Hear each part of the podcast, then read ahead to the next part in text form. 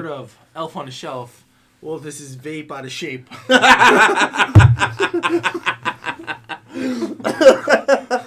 That was good.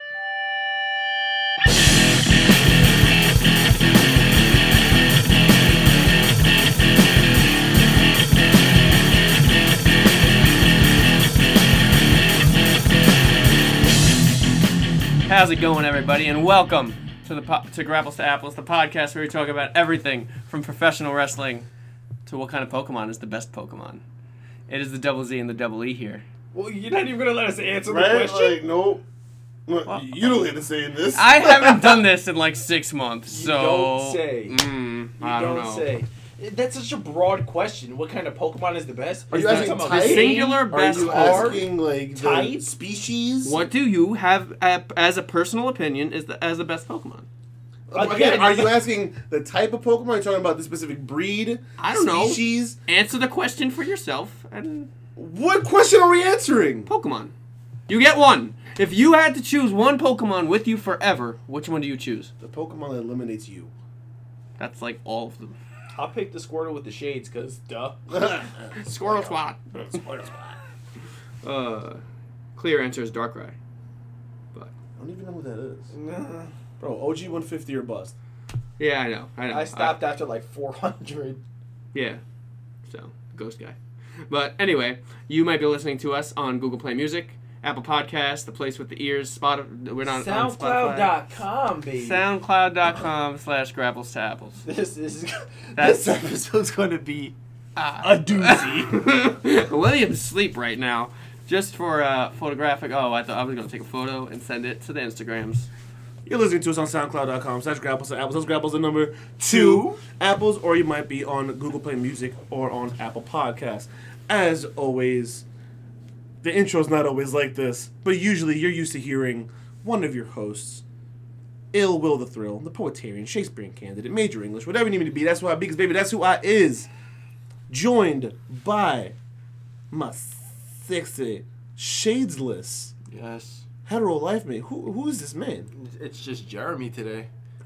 It's just it's Just- gl- just Jeremy. Just, Just just Jeremy. It's just, Just Jeremy. There's no glasses. Just I- I- Jeremy, I'm trying to rummage through my bag. Hopefully, I can pull something out for you guys because I can't. I can't. Can't do this to my fans today. Do you want to use my regular glasses? You never wear another man's glasses. I'm not having this conversation. And as you can all tell by now from that very eclectic intro, returning onto the podcast, as he does every once in a while, one of the OGs. Tell him who you are. I am the double Z and the double E, Maddie Bizzle. Welcome back. You can't welcome yourself I am back to the welcoming myself back. Oh my god. See, every time I want to be like, welcome back to the show, you gotta ruin it. and I Nope. hate your guts. Oh, boys! Guess who just showed up? Oh! This is the return of the. Oh, wait, no way, he didn't. Is It's this? the very sensual, Oh. the very Mr. Sunglasses at Night himself. Ya boy, Shades. Who's that, Jeremy? We kicked him out. We kicked him out. Is We found what- some shades in his bag. Crisis averted, guys. Now we can go. That's why. That's why this, this the intro was so wonky all over the place because because the shades wasn't on. That's never again. Never again. Never again. Never No. again. My gosh, Mr. Thrill, we have a lot to go over. We have, ladies and gentlemen, we have a stacked show for you guys. A lot happened all over professional wrestling, AEW, WWE, NWA. We got some controversy. We got some predictions. We got everything. But before we do any of that, Mr. Bizzle, because Can you manage to ring the bell? Do you want me to sound it out like I used to? oh my god, ring the, ring, just ring the bell. so usually Thrill likes to do the non WWE. You're, So I'm going to let him do it. We're moving on to some WWE news right now. Uh, WWE's backstage that airs on FS1 on Tuesday nights at 11 p.m. Eastern Standard Time. that's way past my bedtime. Their viewership for this week's uh, backstage episode uh, up to 180,000 viewers. That's a Big, big big leap. That was a big leap. Oh, excuse me, this is their debut. Because Phil CM Punk Brooks is now a mainstay on the show. And what a show it was. They had David Arquette, Yeah, that was awkward. That promo off with him and, and Booker. Booker? Oof, That was rough. that was awkward. That was rough. That that ended up just being like everybody loves everybody. We don't need to do this. Yeah, it was like it started off strong, and I was like, "Oh, this got real awkward real quick." He lost like he lost himself halfway through the, the promo. Didn't Punk do mm. him like an F? It was it was weird. Even Um, F. Um, so some some things that happened on backstage was, uh, Renee is her name. Yeah, Yep. Renee. That's the girl. Renee Young and CM Punk have a long sit down. CM Punk uh, states again very clearly that he is not, absolutely not employed by the WWE. He is employed by Fox as an analyst for wrestling. And yet, wrestling fans still don't seem to understand how this works. Yeah, they're, It's insane. They think that because he is on a WWE product, that he is under contract or obligated to wrestle uh, for the WWE. All I've been hearing is, "Oh, it's going to be a CM Punk at WrestleMania with Seth Rollins." WrestleMania is like four months away. Well, No not only shot. th- they, they think this because Seth Burn It Down Rollins is on Twitter saying "Fight me, Punk," and CM Punk was asked, "What do you respond to that?" And So he's- let's stay off Twitter. he needs to stay, off away. Twitter. Stay stay stay away from Twitter. Take a hiatus. Delete the app. And of course, Seth Burning Down Rollins doesn't listen to that and says something about He calls coward. him coward. He's like uh, tough talk coward. Or And Whatever, It's bro. like, dude, um, Just listen to the guy. Yeah, like Just- really listen to the guy because your Twitter wars have not helped you in the past. At all. It's not going to help you in the future. Nope. It hasn't helped his um him his fan base grow in the past six months or whatever. No. Not his character has done nothing positive for him. Hundred percent. So, uh, CM Punk says, "You don't shoot on me," or some something to that effect. Mm. I don't have the actual transcript in in my hands right now, but it's basically like, "Yo, don't use my name to try and elevate yourself Yeah. to I don't know, not main events because Seth's main event already, but like, don't don't use me to keep your yourself relevant." Right. And CM Punk's forty one years old. He's done, bro. Is he forty-one? Yeah, he said he's 41 years old. He's not. He's not going to be the CM Punk that everybody's used to Mhm. of the high flying and the energy and this and that. It's like he's 41. He got his butt kicked in two UFC fights. Hmm. Eh, He's not going to come back and wrestle unless unless the bag is I there. said that had to be a heavy bag, bro. I was listening to uh, Observer Radio earlier, and they were talking about how like the only thing that makes sense is if they offer him some sort of crazy crown jewel duel, uh, Yeah, crown jewel yeah. uh, deal, Hundred percent. and that that is like because the, the money that they're offering these people for crown jewel is like insane. Yeah. So Gotta get paid for Crown Jewel first, though. Mm. let's see let's see if that plane gets up. My bad. My bad. I might have Saudis at my door tomorrow morning. I was at work and this dude came in. He was like, "Yeah, one of the my my friend's a prince," and he bought me a phone. I was like, "Really, a prince from where?" He was like, "Saudi Arabia." I was like, "Oh, word, burps." Let's move on, shall we? I apologize to any Saudi fans that are listening to us right now. This is fact. So, in the rumor mill for WWE, there are people asking for their release. One in particular, Oney, every week. Yeah, Oney Oney Lorcan, Lorcan. Is asking for his release. Last week was Sin Cara. This week is Oney Lorcan. Oney Lorcan asking for his release because they ain't got nothing for him. He I mean, if he's not doing stuff with Danny Burch, it's like they have nothing for him. Yep, he reverted to his indie name too, now, Mhm. right? Mhm. on Twitter. On Twitter, he changed all of his info back to his OG indie name. Yeah, Yeah. but you know WWE superstars have done that before, and like they change it back. It's not that. It's not that groundbreaking. It's going to be another uh, Mike Kanellis incident where he puts out a release and then we hear nothing for, from anybody because nothing's going to happen. you happen. know what? I feel like Oney has a better chance of being released because what is he really doing? He's not. He's not a needle mover. What is Mike Kanell do- Kanellis doing? but Kanellis has a, some level of name attached to him because of his wife, Mm-hmm. Which is And be- unfortunate. and because he's a decent like in the indie scene. He was doing some stuff in Impact and whatnot as uh, you know Mike Bennett. So he's got some name to him. Oney Lorcan, he ain't doing nothing.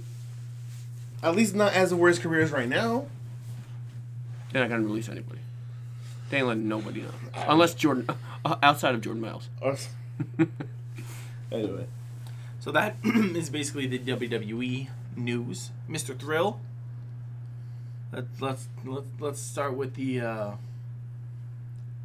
the non-explosive stuff. Yeah, let's keep it simple. yeah. let's keep get simple start. So first off, it was announced a few weeks ago that at Hard to Kill, Tessa Blanchard would be challenging Sami Callihan for the Impact World Championship. Now, because they're usually pre-taped, there was a lot of questions as to how we're going to get there, and so the way we ended up getting there was there was a gauntlet match for the number one contendership uh, that featured the likes of Rich Swann, uh, Brian Cage, so on and so forth. And Tessa Blanchard ended up winning the gauntlet match, which is going to make her the number one contender for the match at Hard to Kill. I so even though this is like something that we all knew, I thought it was worth mentioning because I want to talk about how I think I don't like the fact that they announced the match 1st before we saw it live.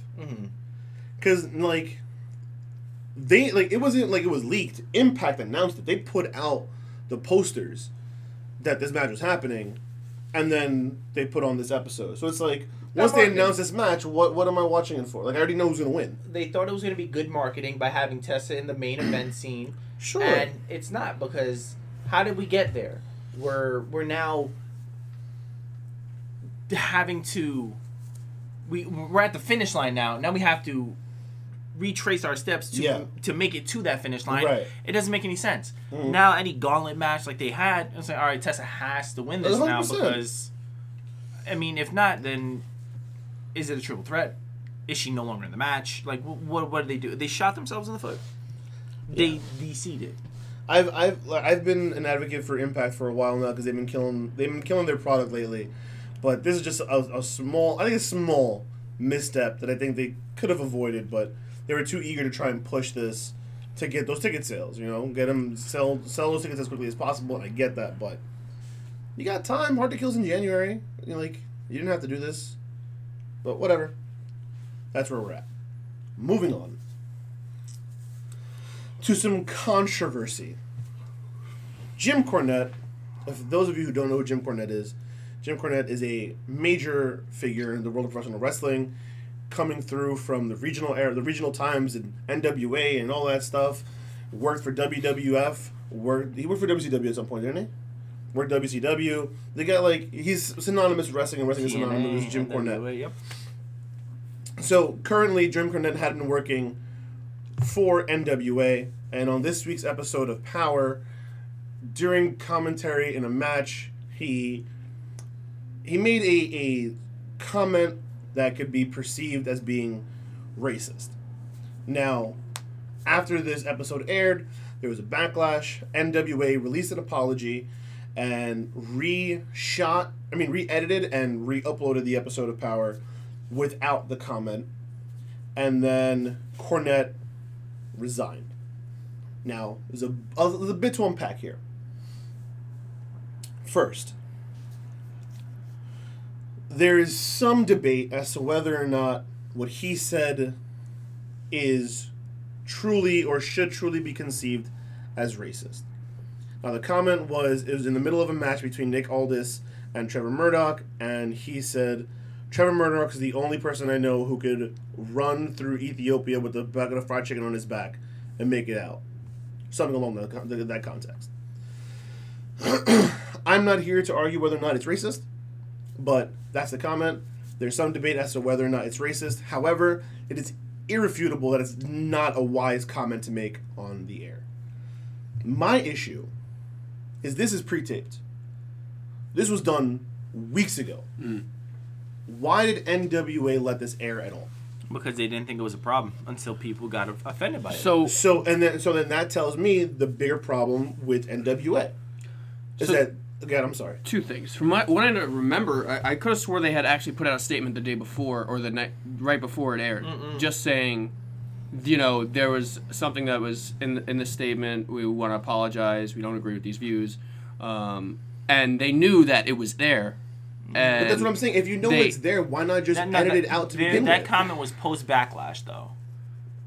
Ah, okay. I don't.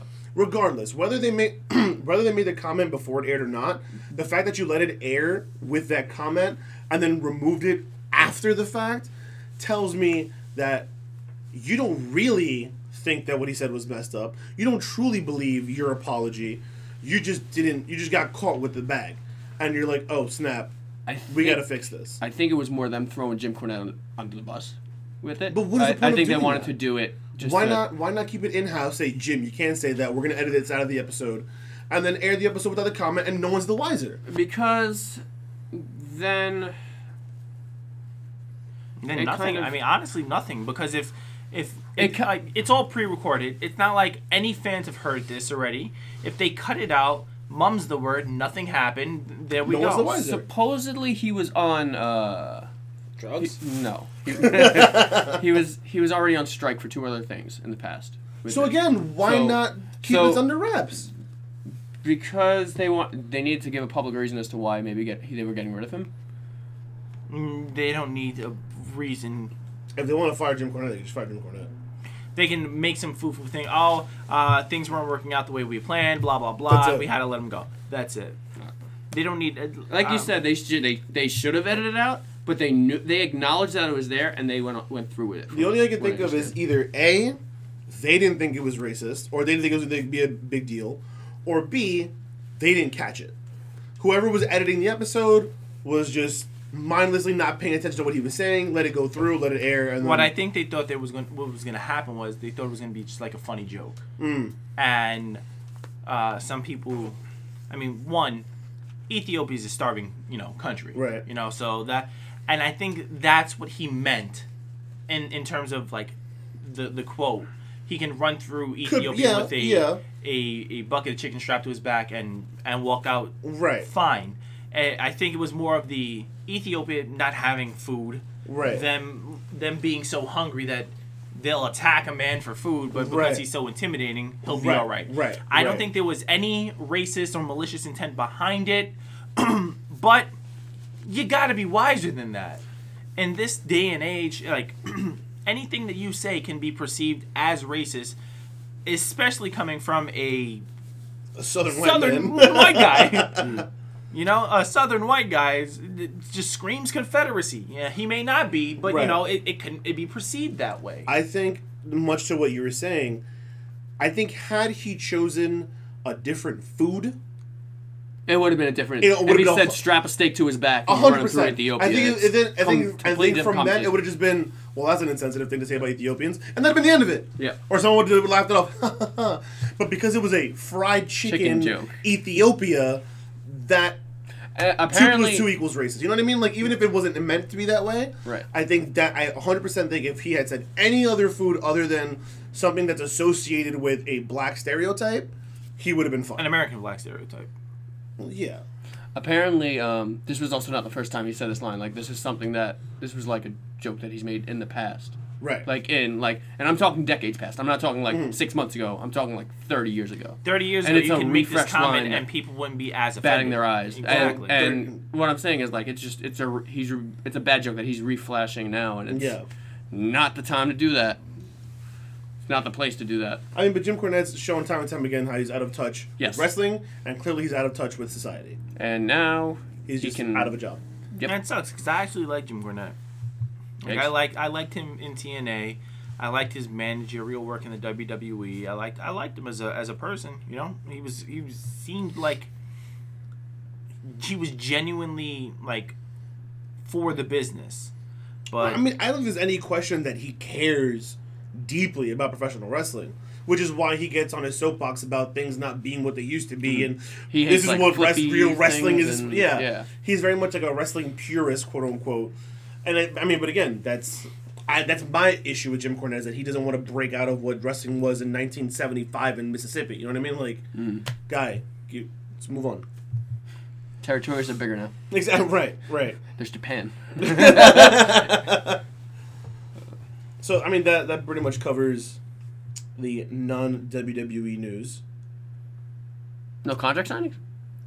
Nothing that nothing that I saw. So the only thing that I saw was um, Kelly Klein. Oh, Uh, she uh, will not be. Well, ROH will not be renewing her contract. Really? In they, January. they straight fired her. Yeah, She's They she's didn't on. know. They did not fire her. No, they did. No, they did not. They did not fire her. They're going to let her work out the rest of her contract, but her contract is over in January. But She she's on not- injury. What? She's on injury. Yeah, but they're not going to release her. She's not fired. Ring of Honor allegedly fires women's She got an champ email. Kelly Klein. How long ago was this? One day. Pro Wrestling Sheet. No, uh, it's, it, she tweeted something out. Three hours ago, comments about her concussion and being fired from Ring of Honor. Oh, so then yeah, I guess they did fire her. What? Yep. How do you fire your current women's champion? I thought Angelina Love was a women's champion. I think they were not. They weren't paying her any, t- uh, enough to for anything that she wanted. I guess, and then they were just like, "Cool, bye." Uh, it's a it's a whole thing. It's like um, she was uh, there was information leaked out about something or something like something happened. How did I not catch, catch wind of this? Because you cleared out your job earlier today. So that's that's major. Like Kelly Klein will not be re-signing with ROH. Wow. Who's- Whose women's division is anemic as all hell right now. Will be even worse when Kelly Klein leaves. Yeah, I I don't. I don't understand what they're gonna do. I don't know. I haven't heard anything about uh, Women of Honor, and whew, wow. Because their division is it's anemic. Well- it's it's like got three people left in there. Mm-hmm. Tennille Dashwood is gone. And now Kelly Klein is gone. Melina showed up on Power this week, right? That was something that happened. Melina. Eminem Molina? Yes. Nah, I, I don't watch Power. I don't know. Hmm. But Yeah.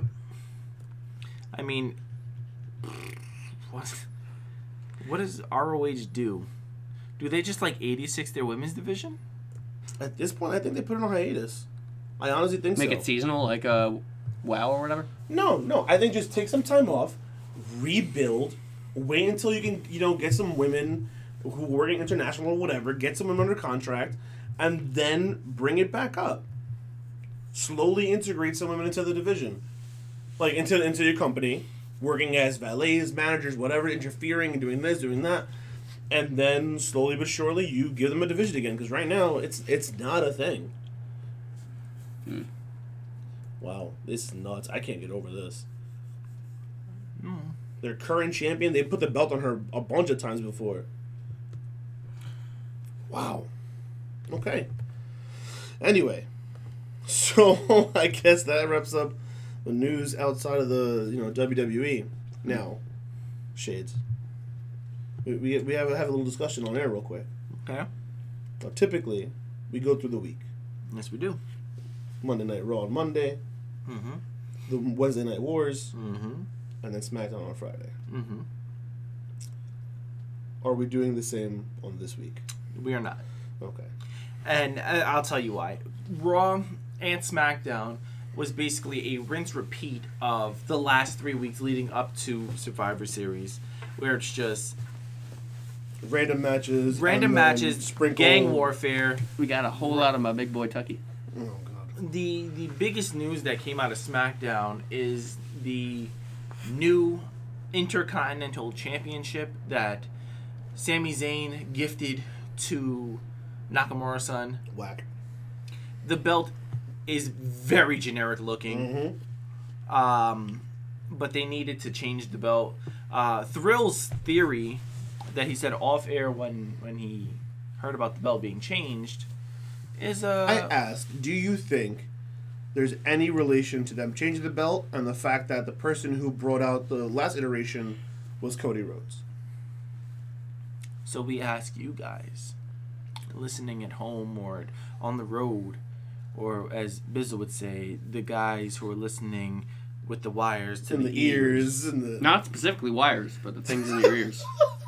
You could be using wireless headphones. All right, we got it. We got it. We got it, Biz. We got it. A nice Bluetooth I pod. didn't even ask. So the question, the question we ask you, we pose to you, was this pure coincidence, or was it something done with the thought of Cody Rhodes in mind?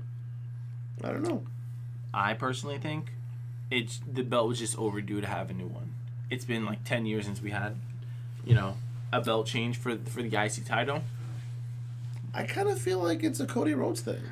I think it's just pure happenstance that Cody used to. What happens to be the guy that introduced that title almost ten years ago? It could be. It could. It's been almost it- ten years since they. and when was the last belt. time we got a change of the U.S. title? That thing's looked like that for like a decade plus. No, that, yeah, you're right. The, I love they that brought design, but it hasn't uh, changed since It's going to spinner. change since Cena. eventually. Since Cena dropped. That's the what I'm saying. It hasn't changed since the spinner version. Yep. And that was a quadrillion years ago. They also did they remove the U.S. title for a little while? No. No. They did. They did Yeah. that? They removed When? the title for a little while after um, Edge beat Test at uh, Survivor Series to merge the belts. And then uh, when SmackDown came back, like they, they did the brand Oh, split, right, right. yeah, uh, yeah, they yeah. had the inaugural But title. that was before. I mean, like the and Eddie. Guerrero won it. Hmm. Forgot about that. Yeah. So yeah, so I mean, I don't necessarily think it's like they have to change the design every X amount of years. I, mean, think they tend to Yeah. change the design of their belts every X amount of years, but um, I don't know. Uh, Maybe maybe it's a little column A, maybe it's a little column B. Maybe it was like, man, Cody introduced his belt. Well, we, you know, it's been a while. We can change it anyway. You know what I mean? Like maybe that was the, th- the thought process, or one came before the other. I have no idea. Who knows? We'll never know. Now, like you said, SmackDown did have that. The only other thing of note that I that I thought was worth mentioning was the visual at the end of SmackDown. And as cool as the visual was, when I sit on it, I kind of hate it because it's a total rip. And I get that they're paying homage, but it's a little bit too much fan service for me. So what I'm referring to is at the so at the beginning of the show, Roman Reigns brought up some giant gate and was like, "We're letting the doors open for Raw and NXT to come in." Blah blah blah. And at the end of the show, Raw and SmackDown are brawling, and then coming down that rampway is NXT. You have a Humvee with Triple H, Shawn Michaels, Lio Rush, and Um, Ciampa maybe Ciampa and the Road Dog. There we go. They were Right. like like 18 on the on the people on the thing. Humvee, and then flanking them was the rest of the NXT staff. I'm uh, roster, excuse me. So when it came down, I was like, "Yo, this is really cool. This is awesome. Oh man!" Because you know nostalgia. So I'm like, "Oh man, this is really cool." But do we need this?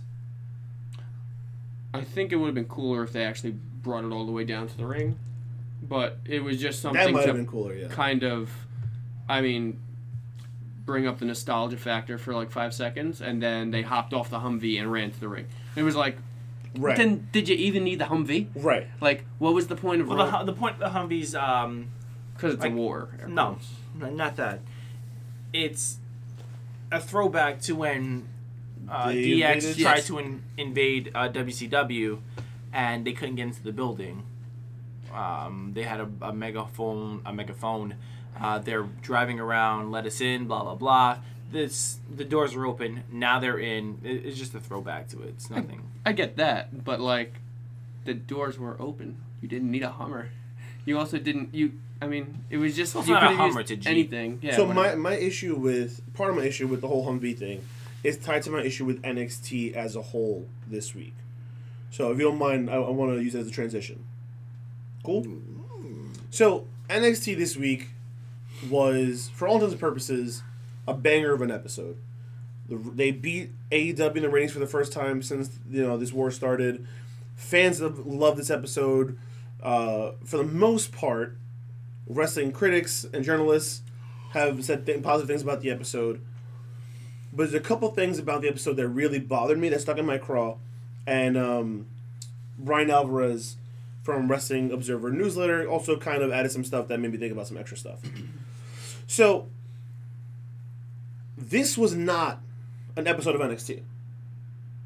If you think of the way an NXT show is usually promoted, shown, how they structure their episodes, Formatted. formatted. This was not an episode of NXT. As a matter of fact, this is an, a go home episode, right? For NXT Takeover War Games. Did it feel like that at all to you? Because it surely did not to me. Um, You had it sh- definitely didn't, and don't call me Shirley. the show you, you kick off the show with Becky Lynch cutting a promo which leads to a match between her and Rhea Ripley. You have, um, and, and so I'm kind of sidetracking a sidetrack here. Raw and SmackDown and NXT have been doing this like guerrilla style, just jumping each other, right? Like person attacks them from behind, coming down through the stairs, yada yada.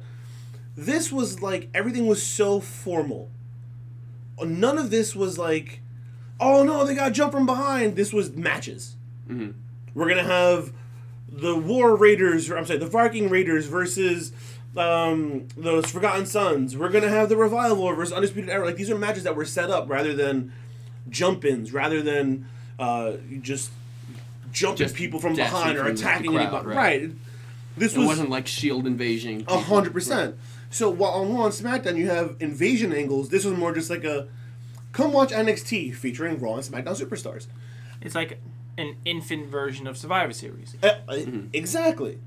So there's a lot about this episode that just didn't vibe with what NXT normally does, nor did it vibe with what Raw and SmackDown are doing.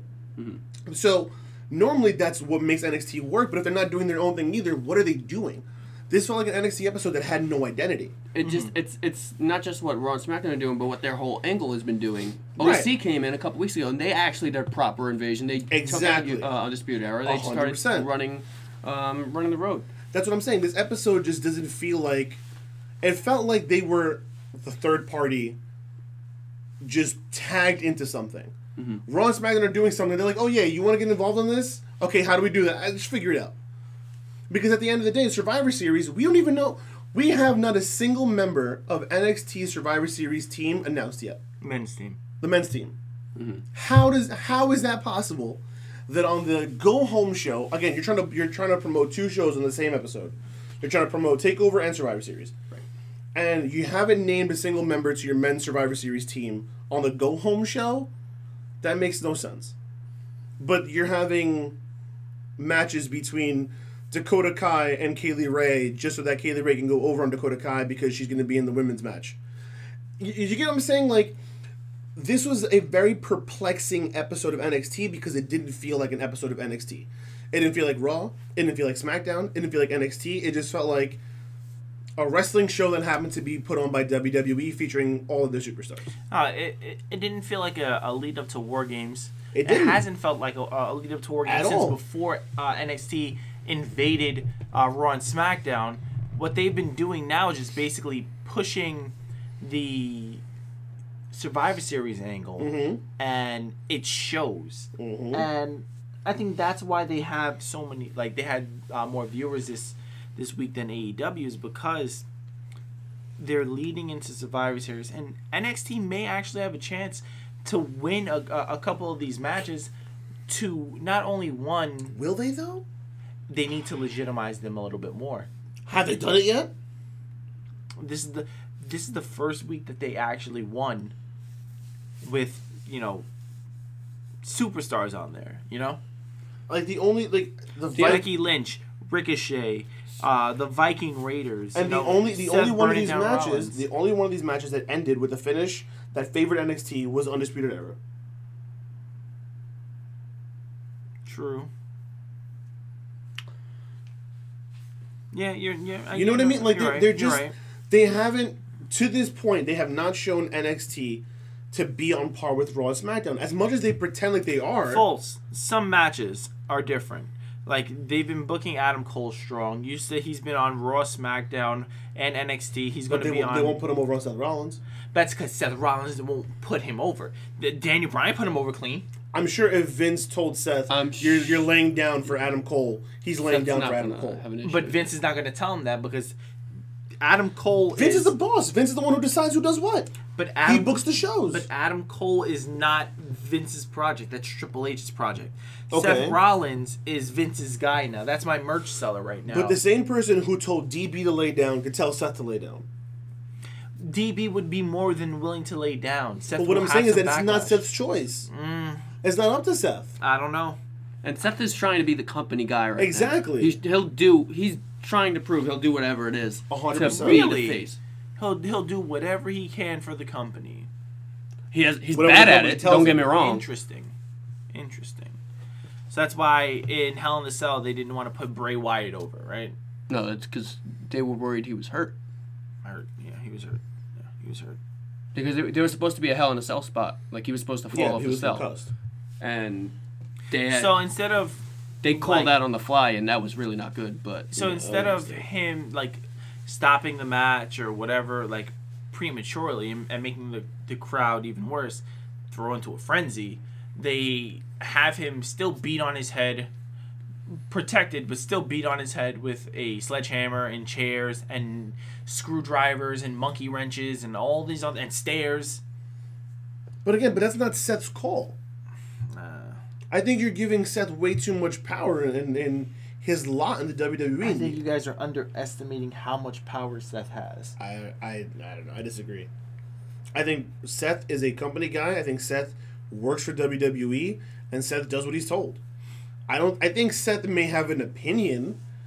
I think he's allowed to express his opinion. But if Dean Ambrose, aka Jon Moxley, showed us anything in his uh, Jericho podcast, you can say whatever you want. At the end of the day, Vince has final say. but jon moxley Dean ambrose character was not seth rollins No, but he was still like viewed as a top guy in the company. mm, he wasn't treated as a seth rollins Even Jericho has said that like very few people have any sort of real pull with Vince.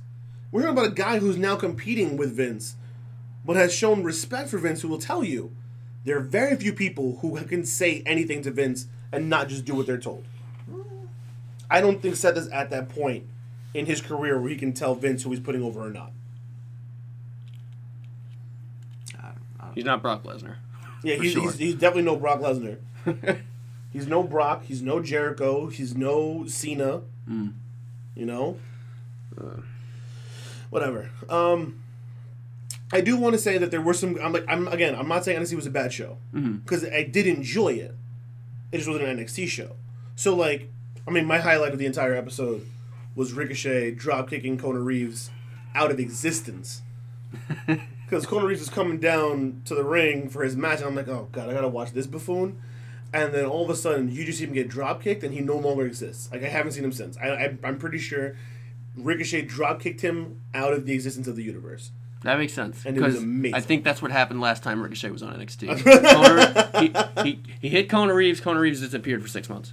It was it was So amazing. uh, but that led to like a really short, dumb match with Matt Riddle, and then and he for what? Again, Kay Lee Ray versus Dakota Kai didn't need it. Viking Raiders defeat Forgotten Sons. As if how many times have you and I, Shades, talk about how Forgotten Sons need to be treated better? Mm, they're the forgotten sons Like for real.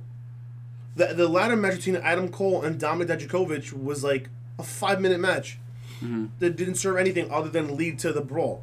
The highlight, other other than the the Ricochet dropkick, the Undisputed Era versus the Revival was the only banger of a match. I mean, and that probably tells me that Hunter still had the pull to be like, "Hey, this is still my show, and I want these guys to show what they can do." And, I'm talking about the revival. and, and 'cause, 100%. you know, And that's what kills me about them having dropping the titles to the new era to the new day. What two weeks ago? Mm-hmm. Because it would have been a much better tag team match. Imagine this match, and then you add the for the Viking Warriors to it. raiders What did I say? warriors Warriors. I don't. I, I can't keep. That's up probably what their Full names. Sail people thinks it is right I now. can't- I can't keep up Last time they were there was the Viking people. Well, they got the war chants.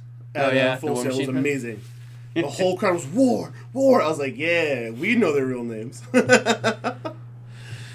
So that I mean that that's my my contention with NXT and my thoughts on the show as a whole. You had an amazing match with a tag team match. You had an amazing drop kick, and then a bunch of meh. Yeah. so let's move on some Let's talk to let's talk about some some, some some dynamite some dynamite. Dynamite. So- they stated on Dynamite, and they also showed this on BTE, other known as Being the Elite, for you guys who don't know. There, uh, Hangman, Adam Page, no longer with the Elite. Yep. Well, what are you guys' thoughts on this? You guys are like Elite fans, you know. So, uh, are you guys gonna miss Hangman? he's been teetering away from them for a while. Right. That's the story since they've been his playing. loss. Like he's been trying to become his own persona or whatever. Mhm. He and like hence why he didn't show up right away a couple weeks back when Right. Cody got jumped or Right. you know the brawl happened. They were like, "Where are you?" He was like, "I don't know." So I think I, I I like Hangman. I really do. Hangman. I like the Hangman. I really do. But, and he said this on BTE. He's like, I'm the I'm tired of being the least successful member of the elite. Ooh. And, and I mean that's that's what he is, because you got Kenny, The most successful. who's you know thought of as one of the best wrestlers in the entire world. Even though Kenny's got the worst record out of them right now. But Right? I'm, I'm talking about like in re- Well in- in- respected? in, Yes, all sure. reality. Mm, All spa- aspects of the wrestling. Kenny Omega is considered to be one of the best wrestlers in the entire world. Top He's on, on a list of like three or five, three to five guys. That's like him, Kazuchika Okada, AJ Styles, maybe Daniel Bryan. I, I don't know who else. Who else could you consider one of the best wrestlers in the entire world? You know, Jericho. No.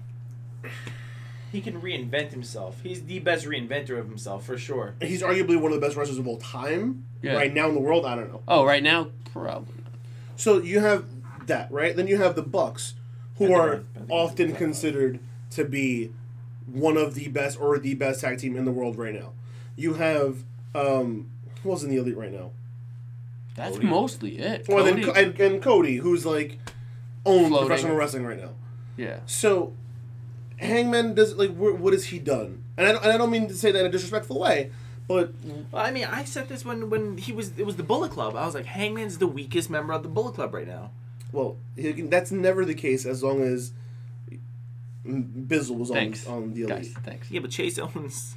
He was part of the Bullet Club. No, he wasn't. Yes, he was. I He know he still wa- is. I know he He, still I know. is. And you guys still have the same. Oh, I was gonna curse. You guys, you guys have the same hair. You guys have the same hair. I was gonna As get long as the you- uh, as long as you Chase got- Owens shirt this week on. As long as you got the Tokyo Pimp and Chase Owens in Bullet Club, Hangman was never going to be the worst member of the team. Uh, no, Chase Owens got kicked out. Remember? Beg He- pardon? He, he got kicked out, and then they got re uh, welcomed back into the Bullet Club. Oh, when they were doing the, the Civil War. Yeah. Yeah, but at the end of the day, Chase Owens is still BC. Blah. So speaking of former BC members, Nick Jackson taking on Rey Fenix in. Oh my god, this match. that match was awesome. Oh if my you god. did not watch this match, Oh, spicy meatball.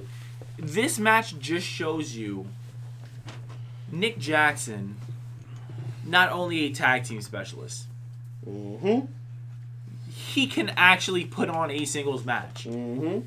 Rey Fenix, we know he can go. Triple, uh, he was a Triple A Triple A champion. Mega Champion, yep. Um, Jr. was saying on commentary, this was Nick's first uh, match in five years. It's for a singles match. It's for a His singles, first match, in in five, five years. years. Yeah, Yeah, and because it's it's just him and his brother, or always- him. yeah. right, him he's and always the a tag match or a always- three Right, always- yeah. man. Yeah, So it was pretty great to see him, you know, flex that. I I want more of this. Mm-hmm. I want more single matches from the Jackson brothers. I I'm not sure about uh, Matt right now. Well, Matt's hurt. That's why he wasn't on the show. Yeah, I know, but Nick. And and you know what I loved about AEW? Yeah, NXT beat him in the ratings this week, but for me, top to bottom, I thought AEW was a little bit better than NXT. I thought so too. I thought uh, Nick and Rey set the pace. Nick still, still selling the leg injury Mm-hmm. from full gear. Mm-hmm. Talk to him, Jay. Now that's something that we're missing in WWE. And it wasn't like this over the top, tape it up. No, no, no. You know it what I was just like, Like- it, it was bothering him every once in a while. Like, yeah, he still did his spots and stuff like that. He was still keeping up with uh, Rey Fenix, but it was bothering him, and you could see it. And that is something that, like, injury continuation does not exist in the WWE or any wrestling for that matter. WWE either goes all or nothing. They either don't acknowledge or they go over the top with like the bandages and the the, the um They have The- Becky Lynch walk the- around the with a cane for six tape months. Makeup, uh, bruises. yeah, yeah, like they have a crutch for like 17 weeks and it's just like they either go super over the top or they don't acknowledge it at all. And this, like you said, it's been a it's been what Two weeks. It's been So one week sh- you looked at me. Stop. So sure, it's not hundred percent, but it's also not hurting him as much as it was two weeks ago. So it makes sense that he can still do a lot of his stuff. But oh man, man, that, that's still you know, dude, I hurt my knee a month ago and it still bothers me. You know, and I'm not a professional wrestler. Yeah. You're not? Not yet. Oh, okay. Cool. So we're So- still good for that tag team thing, huh? You know it. Okay, cool. So Rey Fenix defeats Nick Jackson. I, I, I was torn with this like victory. Mm-hmm. I was like, do you want to give Nick Jackson his first win, or do you want to give like Rey Fenix like momentum for eventually maybe going up against Chris Jericho or something? Like I don't know. Mhm. I don't. I don't know, man. So at first, I was on the same page as you, where I was like, I don't know if I'm happy about Nick losing. Mm-hmm. But then later on in the night, they they showed um, this little video package. I don't know if it was during Dynamite or somewhere else. I saw this, where it showed that everyone who's associated with the elite has been struggling. Mm-hmm. They haven't been picking up wins. They've been getting beat up. They've been getting jumped here and there. Like the elite as a crew, as a group, has been like they've been on the ground. Yeah, they, I think they- I think this was actually on, I was part of BTE. I'm sorry, um, and I'm like, that's of course he has to lose because they're struggling, and maybe they're gonna come to the point where they acknowledge we're struggling because we're doing backstage stuff, you know, as the EVPs or whatever, and we're still trying to be the best wrestlers. we're and not. We can't fully commit to either or. Exactly. Like, and that makes sense, and that's good storytelling, and it's stretched out. And I'm like, dude, okay, lose, lose, Nick Jackson, wrestle your butt off, and lose, and let it be part of the story that you and all your boys are really struggling to get it all together right now. I'm with it. I'm with it. I'm really inter- interested to see where they run with this. Mm-hmm. Um, I think what is going to end up happening is they're going to utilize the the um, the win loss records, Mhm. and ha- once they get wiped clean, because they're going to wipe them clean, I believe, at the beginning of the of next Yeah, year in January, reset every every yeah. every calendar year. right. So I think once that happens, I wouldn't be surprised if we see like a big pop from the elite. And It, something's got to be catalyst though, and I Yeah. think I know what the catalyst is. I think it might take a villain to be the hero. mm, very Smarty's interesting. contract is up. Is it this very, month? Very, sh- This- very soon. Ooh, I think it's at the end of December. really. So I think it might take a villain to be the hero. And I think that'll be what brings the boys back together, back to their winning ways. Mm. And that's where we get like this heroes like they're they're picking themselves you know what I mean? Like God if they if they pull this off, this is gonna be so good long term storytelling. Ugh, I can already smell it. right? I'm I'm like frothing. Ooh. So let's move on to the women's match. Uh, Britt Baker, Mm. DMD, Mm.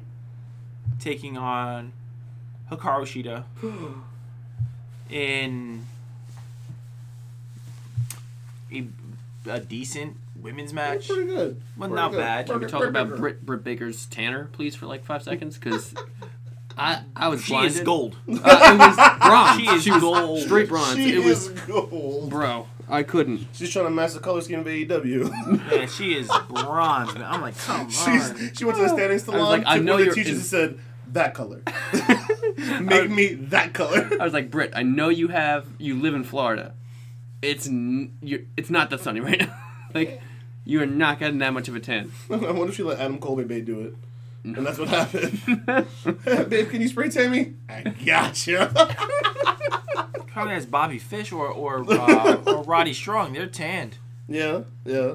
A- Adam Cole, baby, and, and, And Kyle Kyle O'Reilly O'Reilly are are white. pale, They're bro. pale, pale. Mhm. So Britt Baker loses to Hikaru Shida. Uh, Shida picked up her second win in a row. Nice.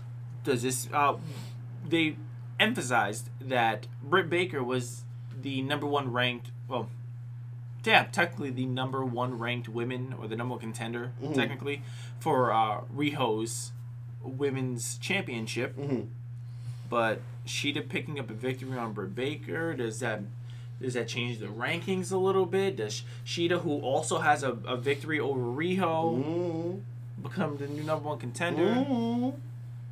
Uh, no. I think we have a couple more weeks of booking before they, they should make any Oh, decisions got about a, the title. a long. We have a ways to go before next Yeah. review anyway, so we're good. Well, I mean, And- I think they're gonna make a title change on a Dynamite in the next six weeks or so. Uh, Bash at the Beach is their next pay per view. It's not a pay per view. It's not a pay per view. It's It's, not? a two. It's a two day event. It's the episode. Of, it's the AEW show. Just happens to be. No. So they're I gonna- was so happy that I saw No. that. They're gonna do a special edition of Dynamite on Tuesday, no, January fourteenth, I believe, and that's gonna be taking place from the cruise, uh, the, the Jericho cruise. Oh, I didn't even know that. Yeah, they're gonna That's re- cool. they're gonna Oh. pre-record that, I think, or they're gonna put it live or whatever. And then the Wednesday night episode of Dynamite is gonna be the Bash of the Beach at Miami, and it's gonna intertwine those two episodes. Okay. So Okay. But yeah, I know. I knew Bash at the Beach was going to be an episode of uh, Dynamite, Oh, which leads me to something that I completely forgot to mention in the in the news. Um, I guess since we're we're here, might as well mention it now. After they announced Bash at the Beach, Cody put out a tweet. Looks like I might be having to go to court. Time to go looking for a new suit.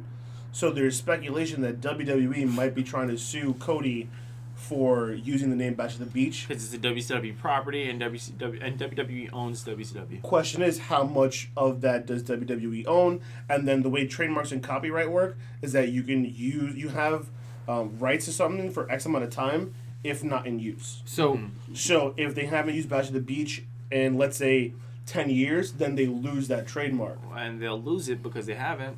Yes, Bizzle. so I have a little bit more information on this stuff. Okay, good. So, from what I understand, yes, you're completely right. After the trademark, after it depends on how it was licensed or how the paperwork Right. was filed. Right. But usually it's like seven to ten years. right. After that, it's done. They lose the right to it. So Cody had filed the trademark for Bash of the Beach already. Right. He got that with a bunch of other trademarks. Uh, he got his dad's name back. Yes, he got the Yep. American Dream. He got the American Nightmare. He got a bunch of other things. So say bye bye to the NXT Dusty Classic. um, but supposedly WWE's disputing um, the bash because they use the bash um, verbiage in the past. What, Great the American Bash? Uh, not the Great American Bash, but they had rebranded that as just the Bash at some point in the past couple of years. When was this? You can trademark Bash. Like, right. No. You.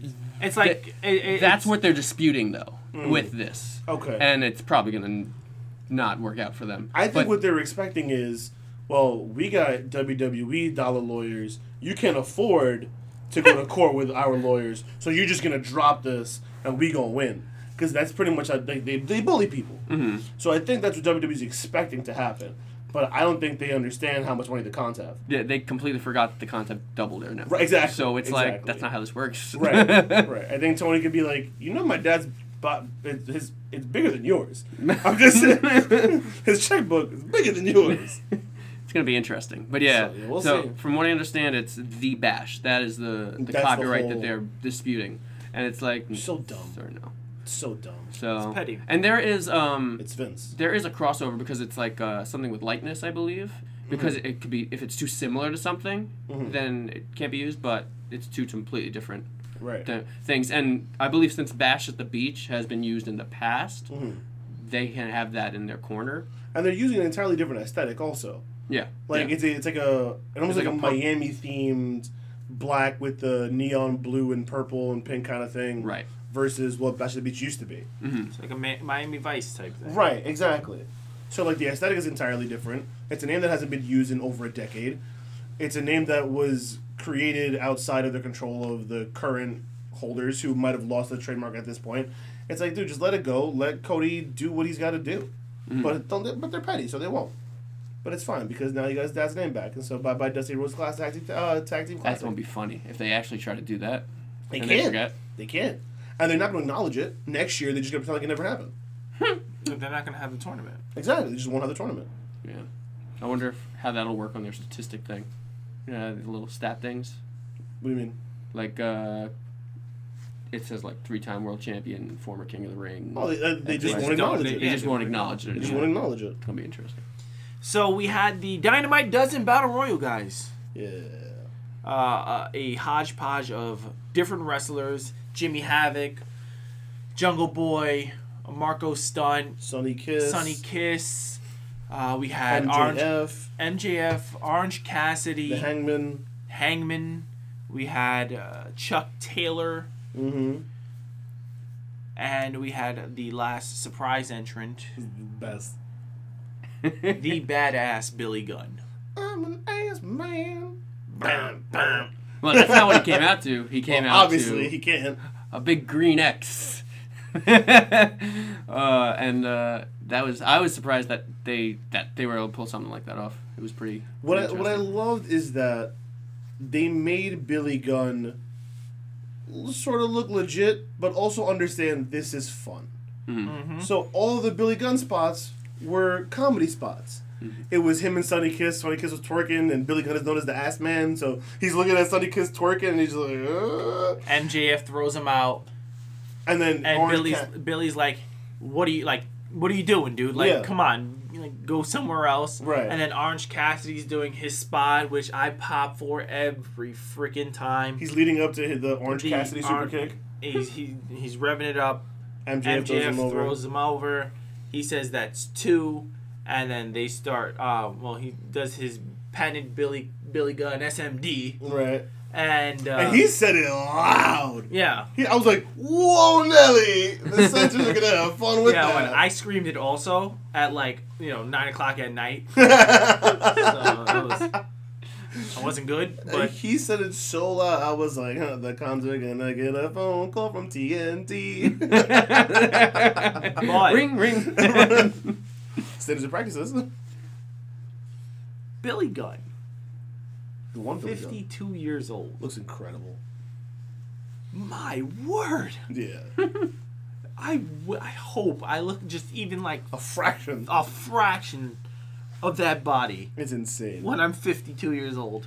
It, so I'm watching it, and uh, my pseudo quasi cousin Alan in Tampa texts me. He's like, "Yo, Billy Gunn is huge." I didn't realize how big he was. I was like, "Yeah, dude." I like Yeah, stood he's like next to him. six, The guy's massive. Yeah, yeah, he was like a giant in the ring, man. Yeah, he- and it's funny. I didn't realize how big he was until I was standing like two feet away from him, and I was just like, "Yo, Billy Gunn is huge. he is big boy." Mhm. But it also goes to show, and, and this is what Alan and I were talking about, the difference in what WWF looked like versus what WWE looks like today. Mhm. Where Billy Gunn looked like an average wrestler back in the day, next to Big Show, Triple H, Stone Stone, Cold, Cold, The The Rock. Kane, Undertaker. All these guys are They were six, massive. six, six, seven, six, four. Like these are Yeah. tall guys. And now he's wrestling. He's in the ring with modern wrestlers, who are more, you know, Standard six height. one, They're like- six more yeah. Joe Schmo-ish, five eight, five nine. They're still ripped, but they're not seven foot gargantuan monsters. You know, and Billy looks huge compared to these guys. When back then I was like, oh yeah, cool, Billy Gunn. Mm. And I was like, who put the Big Show in Billy Gunn's trunks? Imagine. Yeesh. Oof, that'd be rough. That'd be rough. Um, so the finish of this match. The finish of this match was uh, I saw coming a mile away. Mhm. I'm like, they're like, oh, it's down to three people, and then Jungle Boy, Jungle Boy, and um, Hangman are left, and I say to myself, Hangman and MJF are the finals. MJF was like nowhere to be found after like this spat with Billy Gunn. hmm He's going to eliminate uh, Jungle Boy, and that's it. So Jungle Boy like jumps. I don't remember who was the last uh, person with him. Jungle Boy and um, It was Hangman, Jungle Boy, and somebody else. Marco Stunt. No, Marco Stone was eliminated a long time ago. But they're they're getting him out. Excuse me, uh, Jungle Boy uh, skins the cat basically. hmm He's over the top rope.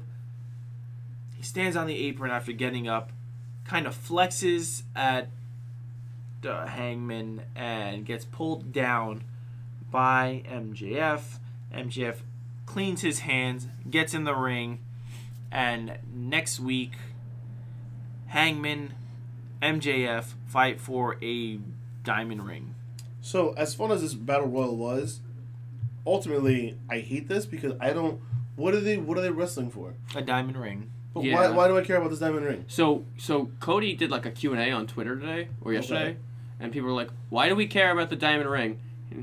His answer was pretty much like, "It's pretty pretty. It's like forty grand, like worth." And But I was like, you got to give us a reason to care before you make us care. yeah, And this is something where I mean, I, I'm not gonna lie, I'm Team AEW, But I gotta be frank here. Why is it? Why do we care about this? Th- this is bad booking. I think this is just going to become a prop that that plays into MJF's um, arsenal. But you but you can't just make stuff up just for the sake of making stuff up. Yeah. You got to give us a reason to care.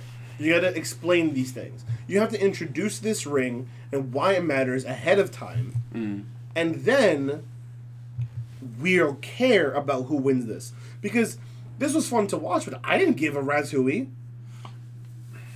Because what do they? What do I care? Mhm. It wasn't for. Tell me that the ring grants you number one contendership. Tell me that it, it grants you a title shot. Tell me that it grants you something.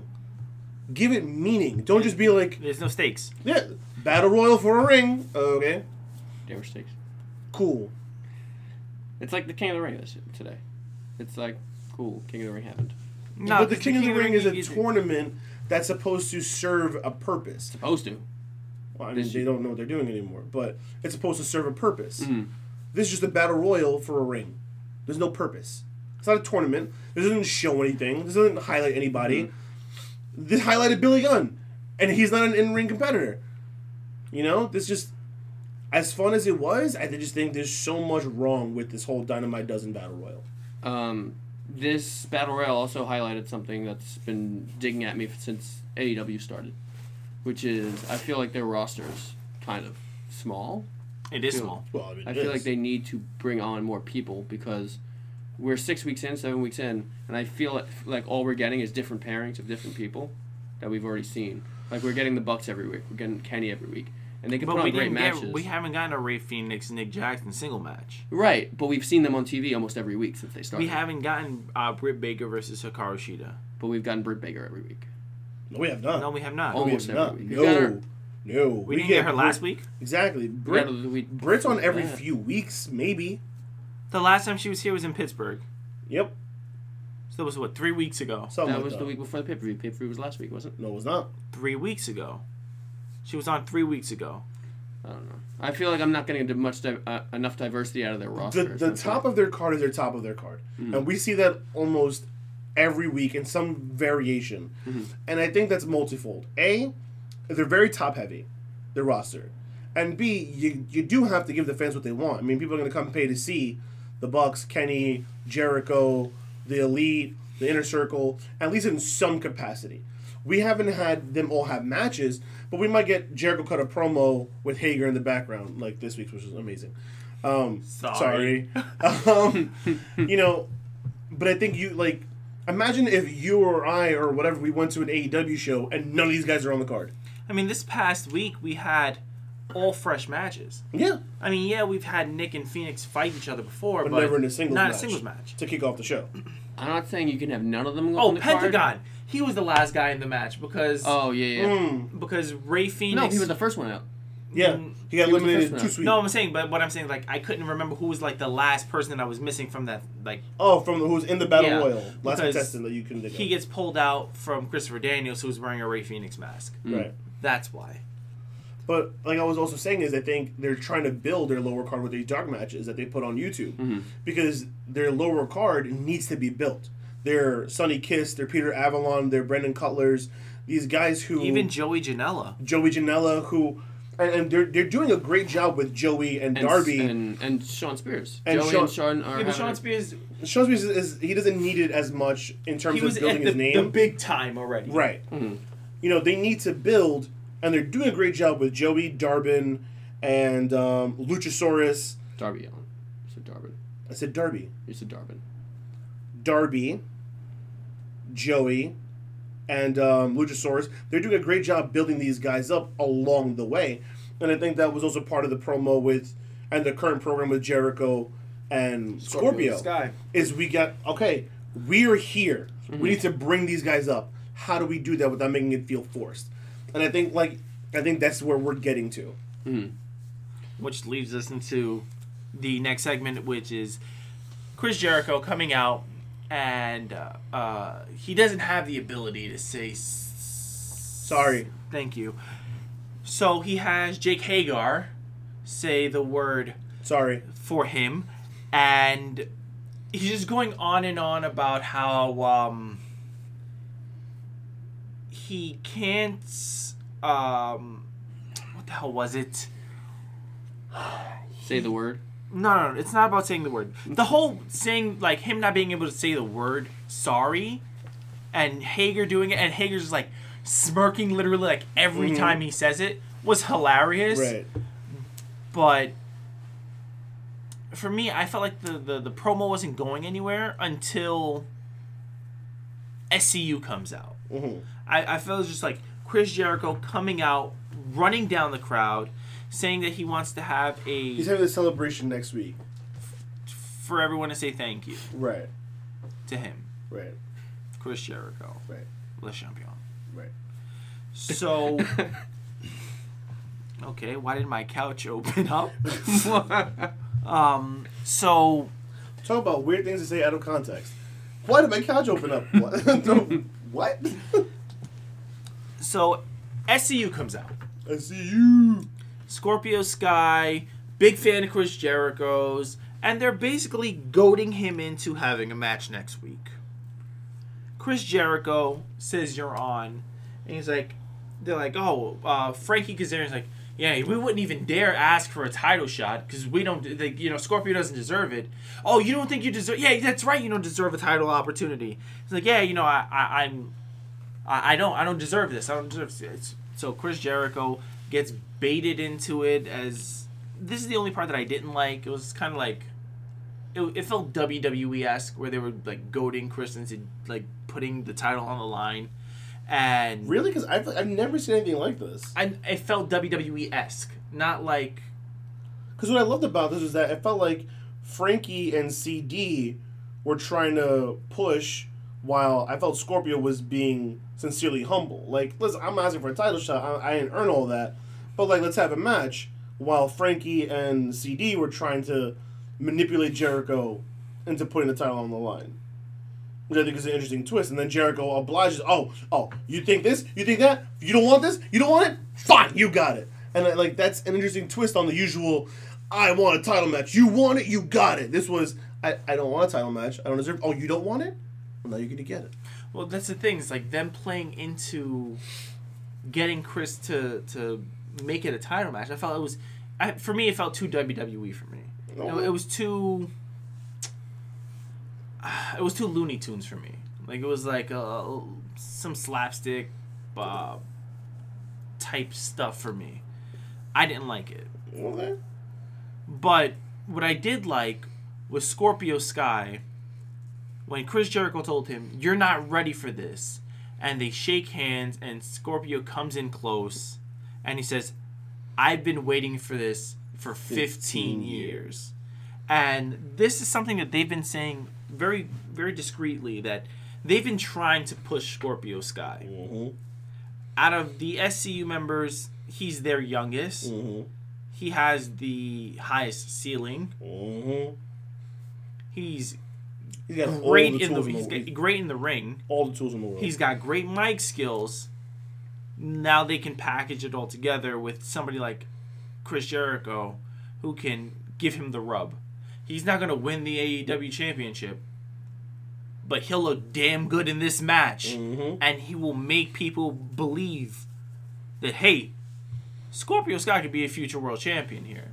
I think what Scorpio in the long term, what Scorpio has to do to get there, and he has to find his personality as a singles wrestler. Yeah. Because right now he's a member of SCU and they do their shtick and everything's all cool. But if you remove him from SCU, he's kind of just like smiley guy.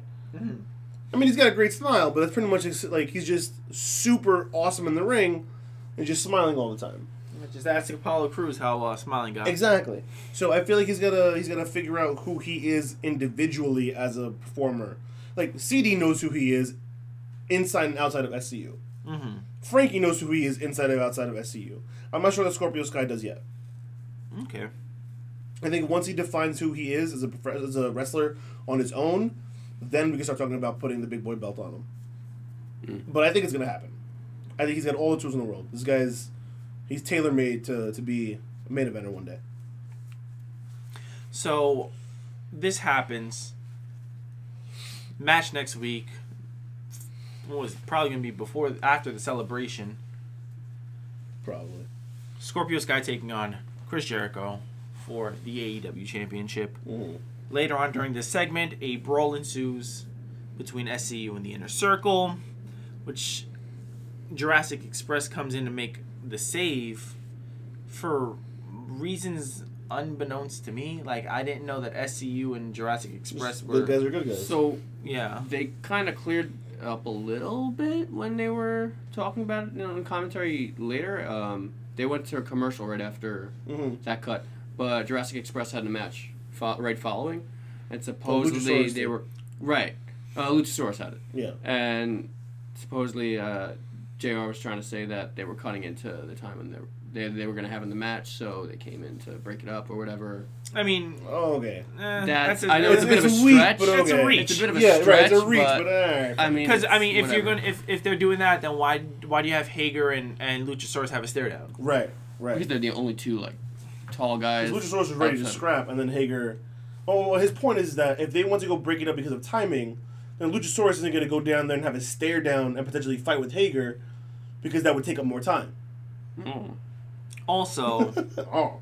he beat he beat Peter Avalon. Like it's not like Yeah, yeah, his match was against Peter Avalon. It wasn't exactly. Oh yeah, it was a squash match. Yeah, It was of squiggity squash. but that's With supposedly pretty Peter that was what they tried was- playing it off of.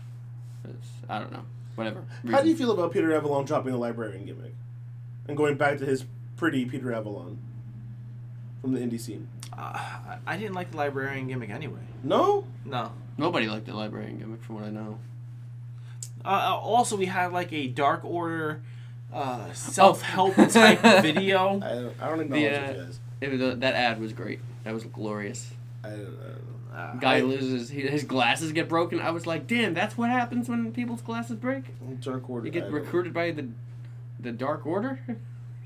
So during this time for NX, uh, for AEW for me, I fell asleep because you can't watch the Knicks, the Rangers, NXT, and AEW and not fall asleep from absolute exhaustion. Exhausting. So I did not get to finish Dynamite this week. Okay. Am I reading this correctly? Private Party defeated Santana and Ortiz. Yes. Was this by disqualification? No. So it wasn't, but I think there's a bit of a caveat here. Okay, hmm. I like So- caviar. This this match was a tribute match to a friend of Private parties who passed away.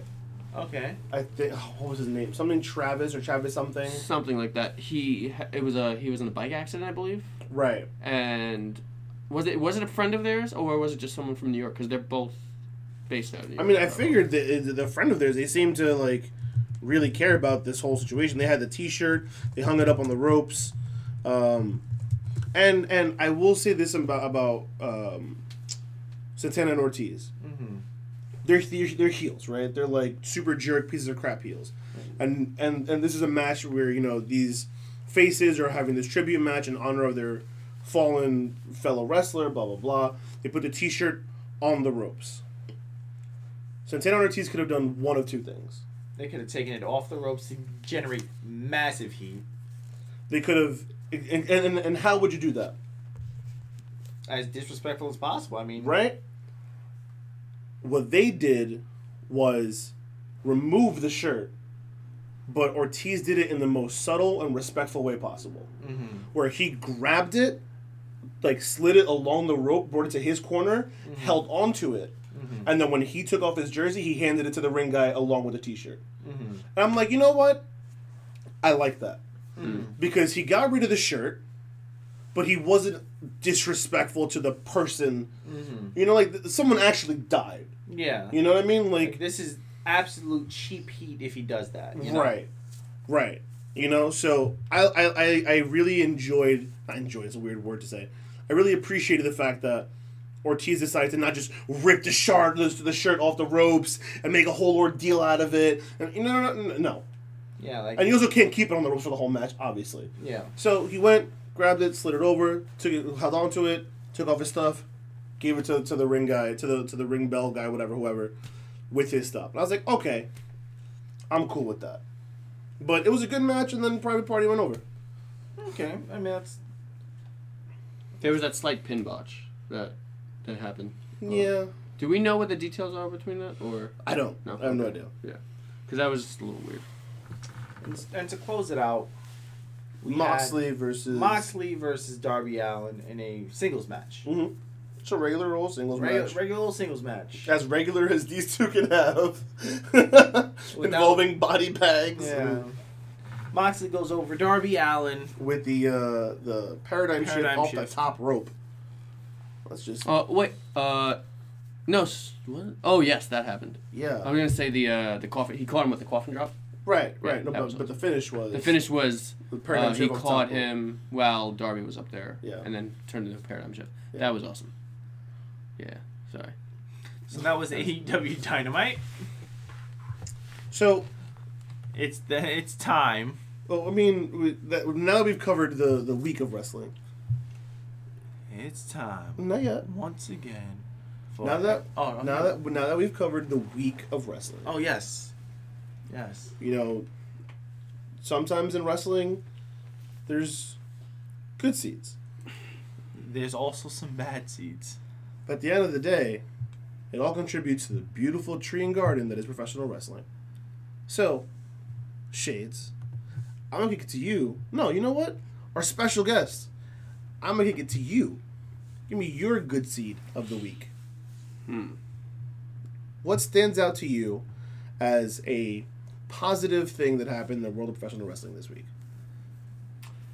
Across all of them, Across every ten. it's really hard for me because there's there's probably like four things. I know. yeah, yeah, yeah. I think if I had to choose one, I think you guys won me over with the Scorpio Sky stuff. I think that's uh, I think that's if we're talking about planting seeds for the future, I mean that is what this segment is about. Yes, Not necessarily, but I'm, I'm with it. that's that's how I see it at least. You know, Okay. we're planting seeds for it to grow into a Right. big right, beautiful garden. Okay. And uh, I think sure, apple orchard, angry orchard. Oh apple orchard. God. Anyway, um, big beautiful orchard, and yeah, like uh, I feel like that is probably the has the biggest uh, future booking. I think. Okay. Yeah, All right. best long term booking out of anything else. Um, you guys? Shadez? See now, originally That was mine awesome. was the Scorpio Sky segment. Okay. That was my good seed, Right, right, right. but I like to improvise. You know, I, I'm, I'm on the fly kind of guy. So you know what I'm gonna say. The Give it to me. match that opened AEW Dynamite this week. Mm. Nick Jackson, Rey Fenix, putting on a four tope match, in my Mm. opinion. Mm. Talk to him. I feel like you can give some more single matches to Nick Jackson, give more to Rey Fenix, let them work their magic, let them do what they got to do. Mm-hmm. They're both entertaining as hell. We don't need to see this reign back so quickly, but I like to see this reign back in the future for sure. Mm-hmm. Or maybe give Nick and Penta a, a, a go at it. From Matt But- Penta. Or Matt and Penta. I mean, you can go a hundred different ways. Right. But this was my good seed of the week for sure. Okay. Okay. Show enough, show enough. Miss Thrill, Oof. you got that good C for me.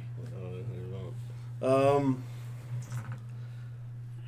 So I'm I'm a, I'm a, I'm gonna flip things on its ear this week, and I'm a, and, and you'll see why. And my good seed is not gonna be as I'm gonna be a little whimsical this week. This week, my good seed goes to the Ricochet dropkick. Kona Reeves. Okay. Yes, Really? yes. You don't understand. I don't think you understand, or anyone can understand, just how much I enjoyed that dropkick. Like I thought you were going to legit- talk about how much you hate Kona Reeves. I legitimately bursted out in emotion. I don't even know what emotion it was when I just saw him get drop kicked to the ends of the earth. I was like, this is amazing. I didn't know any of this in my life. But that's gonna be my good seed. And now and you'll see why when we get to my bad seed. So Okay. Busy, busy, busy. Can't you see? Sometimes your words hypnotize me. Who's your bad seed for or what's your bad seed for the week? Oh, I need my one singular bad seed. We didn't have Lashley and Lana this week, did we? That should have been my good seed of the week. Should have been my good seed of the week. Right. oh man. Didn't we get some sort of Lana and Lashley Rusev thing this week? yeah, but they just beat him up again. Oh, all I think I know what. Mm. Can you guys go? I, I, I, I, I'm not sure. Okay. Shade, do, do you have your bad seed? Of course, I have my bad seed. Dale. Dale. Unfortunately, for the first time ever since we started doing our good seed bad seed segment, AEW gets both of them for me. Ooh. My bad seed of the week goes to the Dynamite Dozen No. Battle Royal Yep. Diamond Ring mm, whole mamma jamma. Yep. Don't care about it. There's no stakes in it. If this was a battle royal, um, the Dynamite doesn't to, con- to to determine the number one contender or the new mid card belt Yep. or something, Yep. that makes it worth it. Mm-hmm. But a diamond ring, Yep.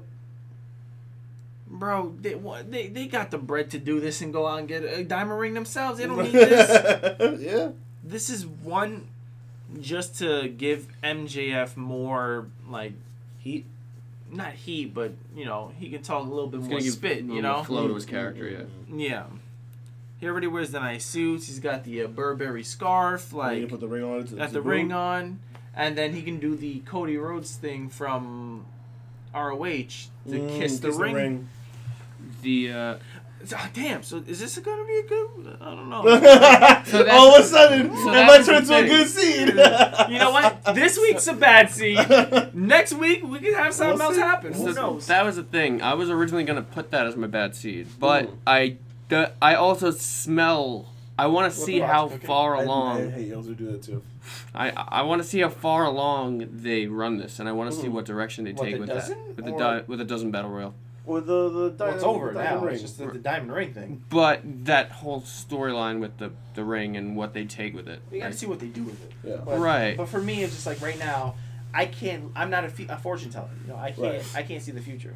What I see is the right now, and right now, the diamond, uh, the diamond dozen battle royals. I almost said the Diamond Dallas Page battle royal. Yeah, you watch your mouth. Excuse me. The Dynamite Dozen Battle Royal. I keep calling it the Diamond Dozen. It's not. The Dynamite Dozen Battle Royal. All right, Biz, nothing to me. we need your we need your bad seed. It's okay to repeat mine also. I was gonna say, just a mess of this invasion invasion angle from WWE. It's been kind of all over the place, Okay. and they kind of had it going well. I think the past couple weeks here and there, somewhat I mean, to an extent. Yeah, to an extent. I mean, for me, this whole thing seems like Raw versus NXT and SmackDown's fighting themselves. I think it's mm-hmm. it, yeah. So like we were talking earlier, we couldn't figure out who was on Raw's team, who were on SmackDown team, like. But what they're- but they're if wearing there their were shirts. separate teams? But if they're wearing blue shirts, then they're SmackDown, and red shirts are Raw, and black shirts are NXT. But we were at the point where we couldn't remember if the revival was on SmackDown or Raw at this point, and it's like, no, And Charlotte Like, wears a does it black and really blue robe with a care? red shirt, and then who knows what. y- like does it? the problem is, which we'll get into later, um, there's already too much going on with the WWE, especially since the draft just happened. Mm-hmm. So uh, that's all we're going to get into right now uh, before we get to Thrill's bad seed of the week. Mm-hmm. So we can get to the predictions and I can go into further detail as to. per view. That So- Bizzle made. So my bad seed. All right, hear me out. Is a match between the Undisputed Era and the Revival, I think I know where you're going with this. and the reason that that's my Mm. bad seed for the week is because the match was so flipping good that if they had kept this with them with the Revival having the, being the SmackDown Tag Team Champs and having them in the Triple Threat match instead of the New Day, and have it be the Undisputed Era, the Revival, and uh, the Viking People. Raiders, Warriors, whatever Sure. they're called. That's the match I want for Survivor Series. But the fact that we saw how good it could have been, that's why that's my bad seat for the week. Because WWE dropped the ball, put the wrong belts on the wrong people, and this match could have been double fold if they had just stuck to it. And that's why it's my bad seat for the week. Hmm. Total fair. Okay. Because it was so good, it should have been on Sunday. Still stays in this week. I would say. Speaking of Sunday, though, Bum ba da dum bum bum. we have Survivor Series. We have maybe their smallest card of the year so far. Eight matches. Survivor Series 2019. Raw versus SmackDown versus NXT for brand supremacy. Who will come out on top? Let's get to these predictions. I guess I'll start us off with the first on Wikipedia's. You want to go down the order, or you want to go? Yeah, let's go down the order. okay. I, I I can't make heads or tails of what's going to be what in terms of Okay, match show match enough, card. Show enough. Show enough. Brock Lesnar taking on Rey Mysterio, WWE Championship Online, no holds barred, no disqualification, thrill. Who you got? It's got to be Brock. The only thing that uh, the only thing that's making me even close to hesitate is a no holds barred thing, because that makes me think that Cain can get involved to get the belt on Rey. Mm-hmm. But that just, I just think it's a mistake. I don't see where you can go with that. So I'm gonna say Brock. There's, there's, you still have more to tell with Brock as your champion than Rey. Hmm. You know what? I'm going. I'm gonna go Brock also Okay. in a squash match. A squash. Squash match. I mean, I think this is going five minutes. I I, Max. I I'll be surprised if it goes five minutes. Okay. Biz I'm gonna say Brock's gonna retain makes this sense. match. Yeah. Um. Why Rey Mysterio? yeah. like why? I don't know. Can you get a more underwhelming WWE Championship match than Brock versus Rey in 2019? It's because it's not the A show. If this was like 10, 15 years ago, then yeah. Woo! Sign me up. I'm pretty sure this match happened 10, 15 years ago. Okay? I think it did. I'm pretty sure it did. And Brock Lesnar actually cared. Wrong, wrong Mexican. That's it. anyway. Alright, so the second match listed on the card here is the triple threat for, well, not four, but it's the women's championship triple threat. Becky, the Raw Women's Champion, versus Bayley, the SmackDown Women's Champion, and Shayna Baszler, the NXT Women's Champion. Who's ya got and why you got 'em? Of course, I'm going with my girl, Shayna Baszler, top Okay? female Uh, in WWE right now. Chase, who you got? I'm going with the Ace also. Really? Yeah, I'm Yeah. going Shayna Baszler. Okay. I'm going Becky Lynch. WWE's afraid to have her lose. She's not afraid. She's not allowed to lose. Becky Lynch is God. She's not Um, gonna eat the pin. No, That's I think saying. I think Bayley should win. If you ask me, should I think Bayley should win? But Bayley's gonna eat the pin, and it's gonna be Becky Lynch. Okay. So in our third match of the night, we have the Viking Raiders. What could be third match? Third match on the card. The Viking Raiders, Erik and Ivar, the Raw Tag Team Champions. The New Day, uh, Xavier Woods and Biggie and Kofi Kingston. And no, I didn't really mess up. I was just a goof on the WWE. So it's Xavier and Kofi, right? Smart marks. Um, the SmackDown Tag Team Champions taking on the Undisputed Era, Rad, Rad, Rad, Rad, Rad, rad, rad. Red Dragon, Bobby Fish, Kyle O'Reilly, the NXT Tag Team Champions. Bam, bam, bam, sorry. I just had the red, the rad dragons in my head, and they come out with bandanas, and they're like, "What's Super up, cool, bro? bro." Welcome, They're gonna be like welcome to our kingdom, dude." Yeah, bro. They ride down to the ring on surfboards. We're the Rad Dragons. Rad dragons, dude. they have dragons on their surfboards. and like scaly trunks. It's just a dragon along their bandana. It's a giant red dragon. I'm sorry. You Proceed. guys done? Okay, I'm sorry. Who do you guys have? Let's go, bro. Undisputed Era, Red Dragon, bro. You got you got Red Dragon. I'm taking Red Dragon. Come on, really? Is it a contest? it is For who? the Viking Raiders. That's who I got. I don't see them as a threat. You Are you- nuts? Are you? Are There's you? a reason why you're not on the podcast. I'm going Viking Raiders also. That, Yeah. I, for, for me, that's the no-brainer. Like The Undisputed Era will look great. They're gonna look stronger than strong. Kofi But at the end of the day, it's gonna be Bobby Fish laying down for uh, Kyle O'Reilly. No. is going to lay down. Bobby Fish is eating that pin. No, he's Okay. When he eats that pin from Erik, talk to me. If anyone should eat a pin in this, it should be Biggie. no. Are you dumb? WWE wants to push Big E and be like a su- solo superstar right now. Big E's not Oh. eating no pins. No. Kofi is. Co- if Kofi? anyone from the New Days who eating a pin, it's Kofi. So Kyle O'Reilly. Okay, you got. So the Viking Raiders are going to pin the former WWE champion. The ch- WWE champion who lost his championship in about 30 seconds, if less. Maybe He ha- seven seconds? He held the title for what? Six months. Yeah, and now do they even treat him like anything? No. They didn't treat him like the champion when he was champion. I'm just trying to say that. Look, that's a that's a bad look for them. Like I said, they don't care about looks. Viking Raiders are going to pin Bobby Fish. Raiders pinned Kofi Kingston. Calling it now. Okay. The following match is scheduled for one fall. No, it's not. It is the.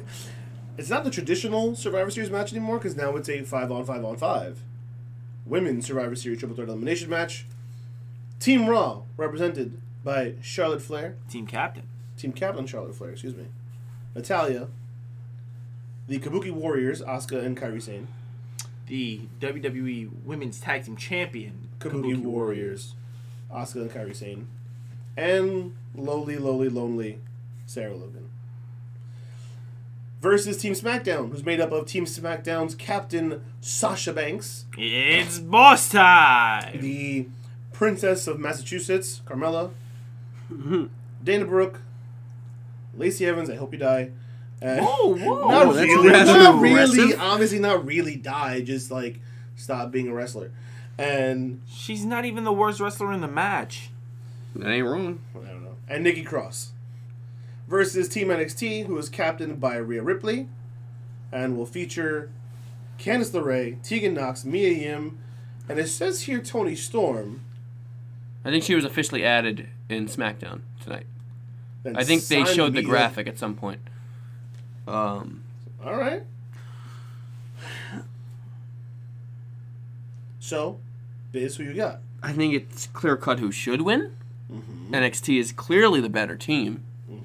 I smell something fishy going on with Raw. I don't know why. I look at the team and that's what I smell. Uh, But uh, The Raw clearly NXT should win. So, wh- wh- who do you think is going to win? Um, I'm just trying to play this match out of my head, but I'm gonna say Rhea's gonna win on Saturday. Charlotte's gonna win on Sunday. Okay. I I have to agree with Biz.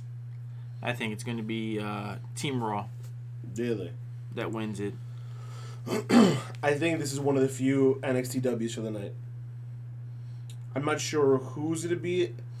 It hasn't been make sense for it to be Rhea or Tegan, but um, yeah, just the uh, Raw and SmackDown's teams are just too.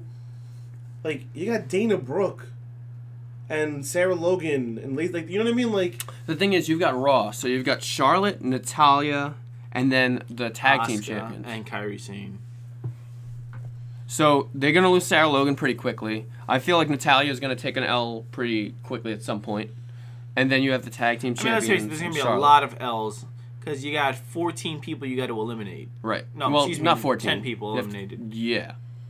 I don't know. Uh, This is this is a toss up in my opinion, for me at least, because I don't. No, nothing seems clear cut in my opinion.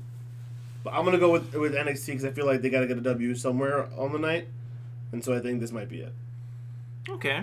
Sure. So next we have Team Raw, the men's 5 on 5 on 5 Survivor Series elimination triple threat match. Seth burning down Rollins, team captain. Can you ever say his name without the burn it down in the middle? No, it's not. Okay. Now it's like a it's a thing now. Okay, you know? okay, I got it. Burn it down. Yeah, that's why I say it. The Scottish psychopath Terminator guy. Now, too many nicknames. My man, Drew McIntyre. Kevin Owens, Randall Keith Orton, and Rick Cockett. Yo, you can't say that man's name like that while I'm on the show. You can't. Cocky. You can't do that. You can't do that to my man. Rick Cockett. No, his name is Ricochet. Okay? You can call him Ricochet. That's the closest you get. Pretty sure it's Rick Ding ding ding ding. taking on SmackDown's team of their captain, the big dog, Whoa. Roman Reigns, man. Mustafa Ali, Braun Strongman, King Corbin, Ooh. and Shorty G. And the NXT team, TDB. TBA. Uh, Anybody got a, a, a, a yo, this TBA team must be crazy. I don't know. It's gonna be like Angel Garza, Imagine Kona Reeves, just, just like the, just the all the jobbers. just all just fashion police? the fashion police. You know what? I'm gonna go out on a limb here, and I'm gonna pick NXT's men div- division to be the first ones eliminated. I'm going Raw. I'm going Raw. I think Raw wins this one too.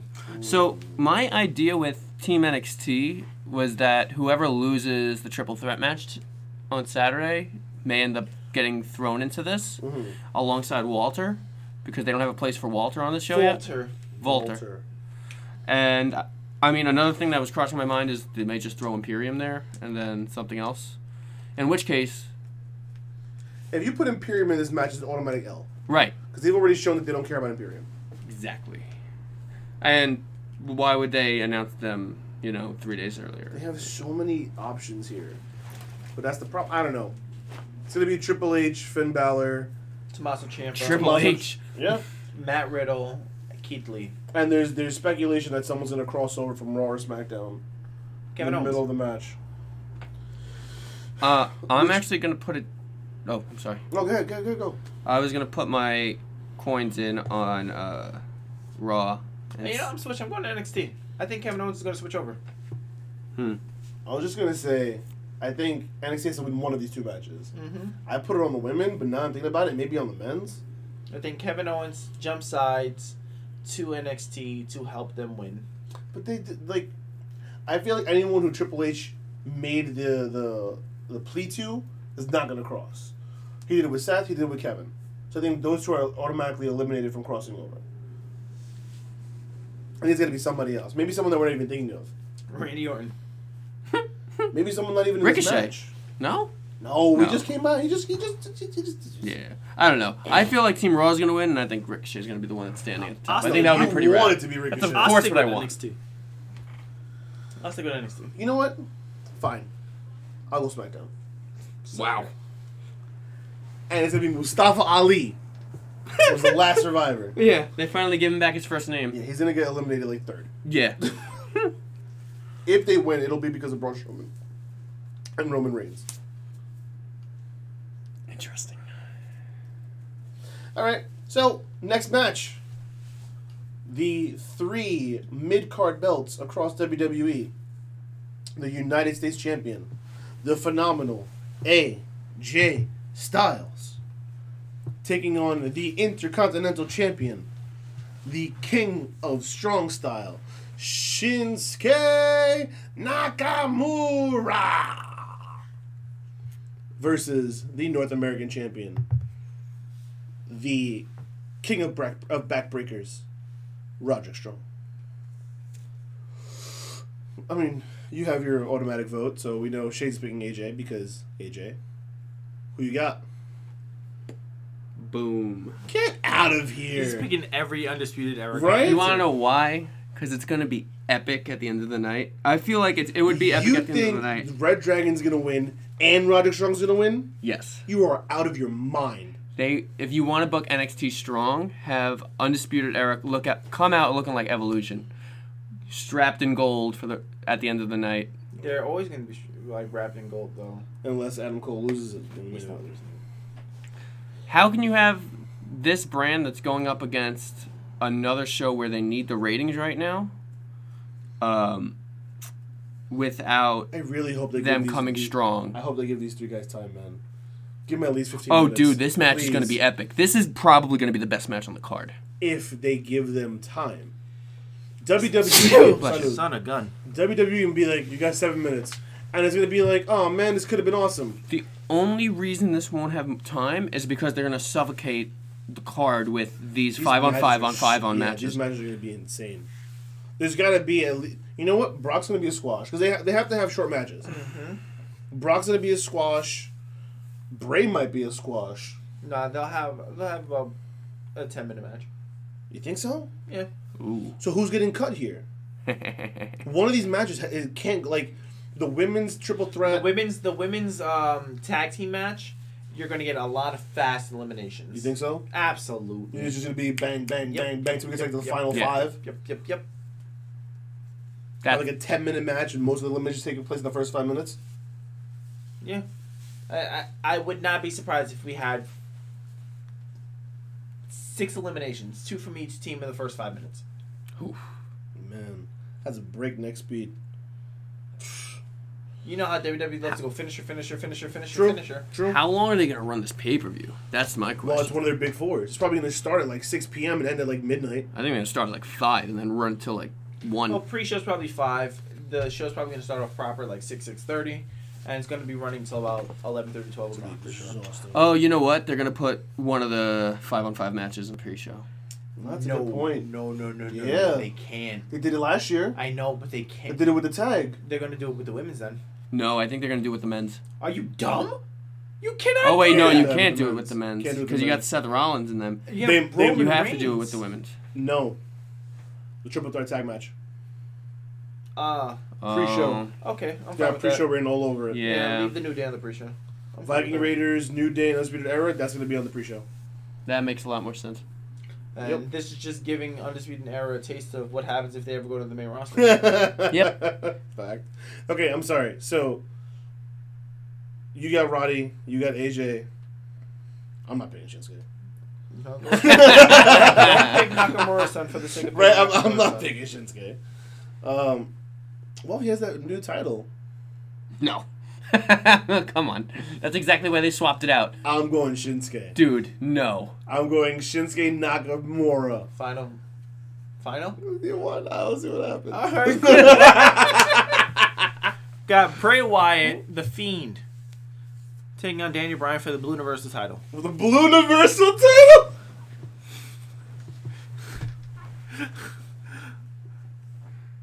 For our audio listeners, I know you're Oh uh, blind the to this. Blue Universal title. William just died. That is amazing. That is brilliant. The Blue Universal title. I'm done. Yo, I'm that sure, guy- I'm sure I'm not the first person that's come up with that. rest though. of the show is on y'all. I'm done. So the Blue I- I- Universal Bray. Wyatt for sure. Oh my winning. goodness. Oh my goodness. And anybody else? Is this a sweep? Our first sweep of the night? Where the broom at? Um, I feel like something dumb's gonna happen. No. Yes. No. No. I- If you're gonna talk about my Shinsuke prediction, you cannot make this prediction. I'm not talking about your Shinsuke prediction. You cannot make this prediction. If you have a brain, you can't do it. I think Daniel Bryan might do Doesn't make something any. dumb. No way. No shot. Bray has been transition champion before. No shot. No that is the shot. story of Bray Wyatt, unfortunately. and I think that r- un- until he ha- makes this defense, then the Blue Universal title is not getting dropped in the first defense. listen, they're gonna drop it over to to Daniel Bryan, It's not gonna happen. and then he's gonna take out the wooden one. So you're going. You're going Bray Wyatt, But- because of my brain works. and you're going Daniel Bryan. Because his brain doesn't Mhm. work. All right. I guess because we're doing this still, I'll finish this out. All right. I'll finish Please. this out. You're gonna choose the Fiend. He's gonna choose Bray Wyatt. That's how we're gonna do this. Adam, Adam Cole, Baby. Bebe, defending the NXT Championship against the winner of the Triple Threat at Takeover War Games. The Blue Universal title. Uh, Big Damo, right? Killian Dain, Yeah. Yeah. Killian Dain. Killian Dain, Pete Dunne. Pete Dunne, Damian Priest. I think it's gonna be Dunne versus Cole, and Adam Cole Bebe retains, giving the Undisputed Era their first win of the night. Bebe. Man, those boys are going to be in a War Games match on Saturday. And then in three matches on. Ugh, poor guys. Um. Poor Adam Cole. Bebe. Yo, Adam Cole's working four. Adam Cole is the champ, bro. Unreal. He's the They're champ. Overworking that poor guy. I said it during SmackDown. They're overworking him, and when he comes up with some crazy injury out of nowhere that's going to put him on the shelf for a year, no one's going to have to say anything. Um, yeah, I, whoever Cole is facing, he's beating. He's beating. It doesn't matter. It's got to be Pete Dunne. He's the only face. Yeah, that's the only thing that makes sense to me Why Pete Dunne? because he's We've there, established. This. The only face. Damian Priest, got to establish him. He's not established He's a enough heel. yet. You have to establish He's a him. heel. That- You don't. Est- I don't think you Oh, yeah, establish him by throwing him into the main He's a event. heel. You can't. So Killian Dain, give him. A, you know NXT likes to give random title shots, just you know yeah, whenever. he is the most expendable. Yeah. But I, I have Adam Cole winning, so it doesn't matter who it is. He got himself facing Adam Cole. I'd take I got Adam Cole versus Killian Dain, and then Adam Cole's gonna win. Okay, sure. Do you want to do that? You want to pick like do you want to get like an extra point for picking Yes. his correct uh, Yes. opponent? Yes. So then I'll go Adam Cole taking on Pete Dunne. Okay. Yeah. Adam Cole winning. You got Pete Dunne also. Yeah. By far. Pete Dunne versus Adam Cole is too big of a match. It needs too much time. It has too much weight. You're not gonna put this just thrown in the middle of Survivor Series. And Vince doesn't care about NXT. But Vince will. Triple H won't. Okay. Triple But H Vince won't. will. But Vince will. Vince will put it on the pre-show. Okay. I, I mean, look, whatever. We gonna we gonna see what happens, but I think y'all wrong. But anyway, that is going to wrap up this week's episode. As always, we appreciate you guys listening to us because you've been listening to us on SoundCloud.com slash Grapples to Apples. Grapples the number Two. Apples, or you might have been listening to us on Google Play Music or on Apple Podcasts. Wherever you've been listening to us, we just appreciate that you're listening to us. Of course, do not forget to go to our social media pages. We got Facebook.com, we got Twitter.com, slash Grapples to Apples. Again, that's Grapples the number two. Two. Apples. Like, comment, share, subscribe, do whatever you got to do on any platform you find us on. Get us in as many eyes and ears as humanly possible. As always, I've been one of your hosts, Ill Will the Thrill, the Poetarian, Shakespearean candidate, Major English, whatever you need me to be. That's why, because that's who I is.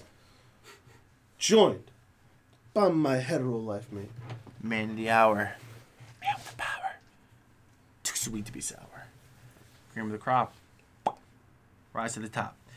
Ya boy. Shades. And our returning lovely special guest, who luckily we only get every once in a blue. The double Z and the double E himself, Matty Bizzle. Thank you, Internet. Oh my god, stop so talking. Guys, thank you for listening. Make sure you catch us this week and every other week because an apple a day keeps the bad wrestling away. Peace.